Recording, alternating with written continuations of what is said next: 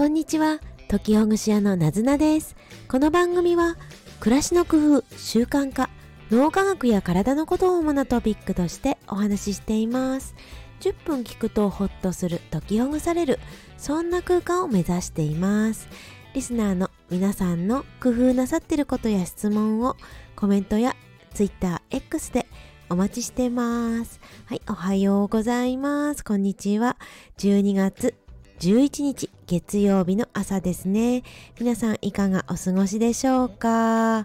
ねえ本当に12月あったかくてポカポカするけどでも忙しいいろいろやることが溜まってるという感じでしょうか？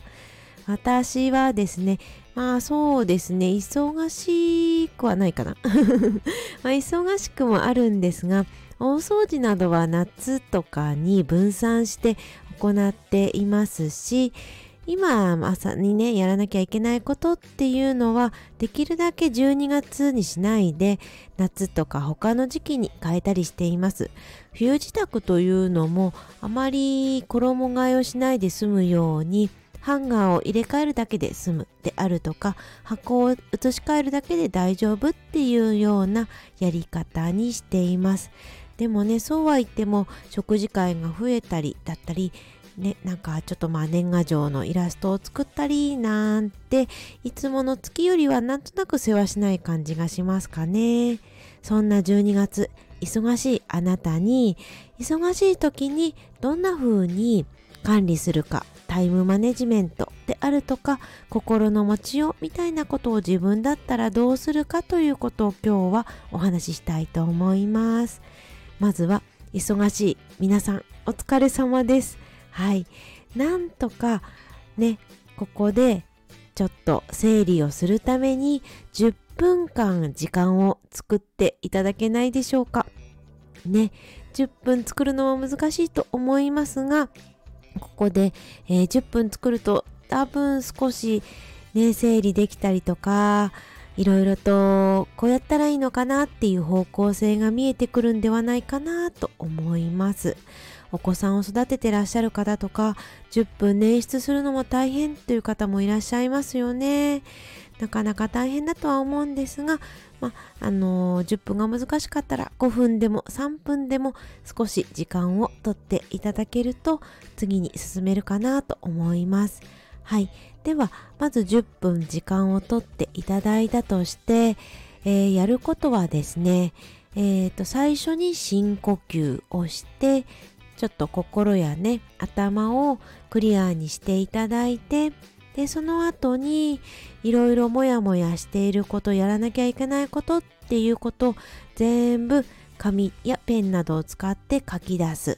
そしてその中で、えー、重要そうなこと他の人に頼むことこれをやらないと本当にまずいなって思うこと。っていうような中身の項目分けっていうようなことをしていく。そして時間がどのくらいかかりそうかなっていう見積もりを立ててで中身を細かく分けていってそして、えー、実行する実行し始めるっていうような流れになります。はい。今ザザザザーっと全容を言ってしまいましたが一つずつ振り返っていっていきましょうか。はい。まあ、10分の時間を確保していただいて、まず最初の1分間ぐらいですかね。もっと時間を長く取れる方であれば、1分じゃなくて3分とかのがいいとは思うんですが、1分間の、ま、休憩プラス深呼吸タイムですかね。ね、忙しいと気が焦ったりして、あれもやらなきゃ、これもやらなきゃっっていうようなドキドキドキドキアドレナリンが出たような状態になってるかと思うんですがここで1分間の深呼吸してみましょう。座れる方は座ってで目を軽くつぶってでゆっくりと呼吸をする。1234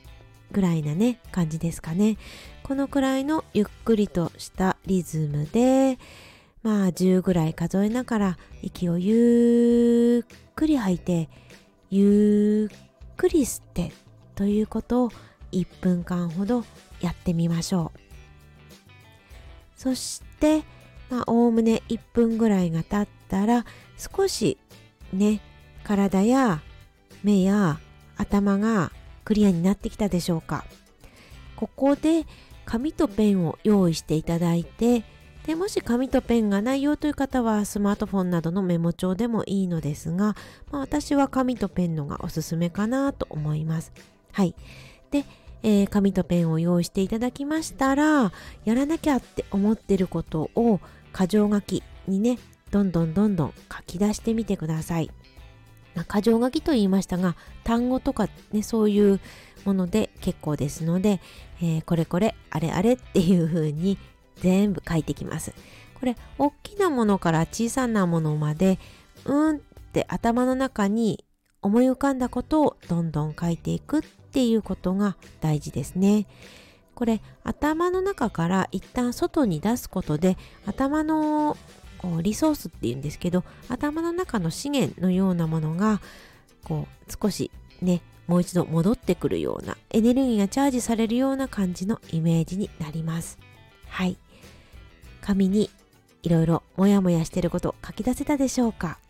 はい。そしたらこれをね書いた紙を見てじーっと見てもらって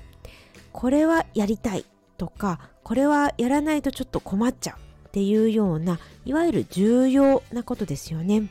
重要なことや、まあ、緊急ね急いでやらなきゃっていうようなことをうんまあ、丸だったりとかなんかね分かるようにしてってもらって逆にこれは今やらなくてもいいな例えば来年でもまあいいかなとか他のものができてからでもいいかなっていうようなまあそういうの緊急度とかね優先度っていうものをつけてってもらいます。はい。でこの段階で重要なもの重要じゃないもの急がなきゃいけないもの急がなくてもいいものっていうものが分かってきたでしょうか。はい。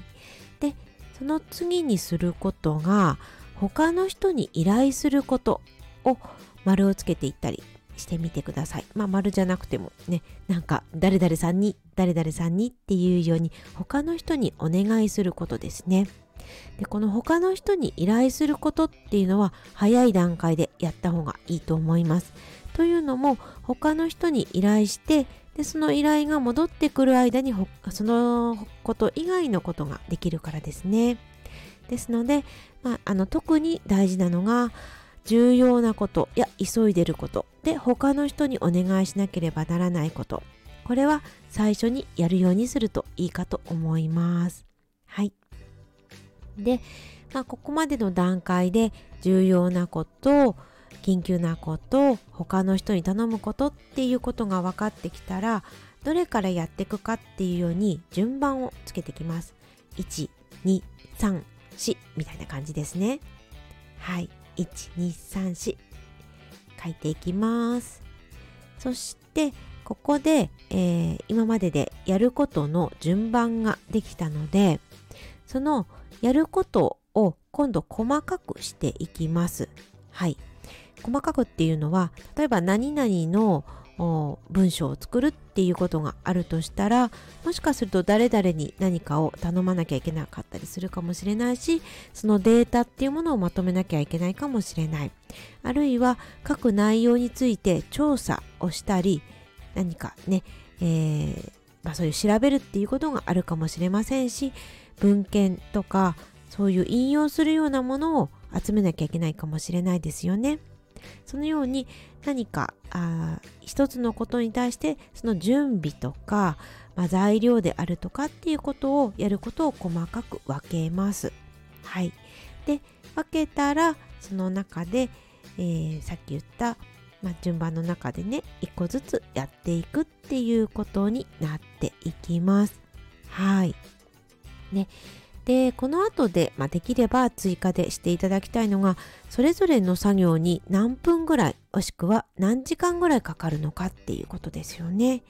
でそうするとここでさっき紙に書いた全部の中で一つの項目についてそれぞれのこう細かく分けた中でどのくらいの時間がかかるのかそして合計でどのくらいの時間がかかるのかっていうことが分かってきますあとは実行するっていう段階ですね。今言った中で細かく分けていくっていうことをすると大きなものでなんかやる気が出ないなとかちょっとなかなか進められないなっていうものが細かく分けることで実際に目に見えてあこれをしようあれをしようっていうこと実行しやすくなってくるっていうことが私自身もありました。ですので忙しい時こそ頭の中からやらなきゃいけないことを出して細かくしてそして時間をね、かかる時間の予測をしてそしてその後で実行していくっていうといいかなというふうに思いました。はい。ね本当に忙しい。皆さんお疲れ様です。でもう一個ずつやっていくことで全部の例えば100%ができなくっても10%できた。20%まで進んだ。30%までもう少しっていうような小さな達成感が味わえると思いますのでよかったらやってみてください。あともう一つ大事なことは完璧を目指さないっていうことでしょうかね。完璧を目指さずにまあ7割できたからよかったな8割できたからよかったなっていうようなところも大事かなというふうに思います。忙しい12月をなんとかね乗り切っていきたいなと思います。今日はタイムマネジメントであるとか、まあ、忙しい中でどんな風に取り組んでいくかっていうようなことをお話ししてみました。またお越しください。最後までお聴きいただきありがとうございます。またね。夏菜でした。thank you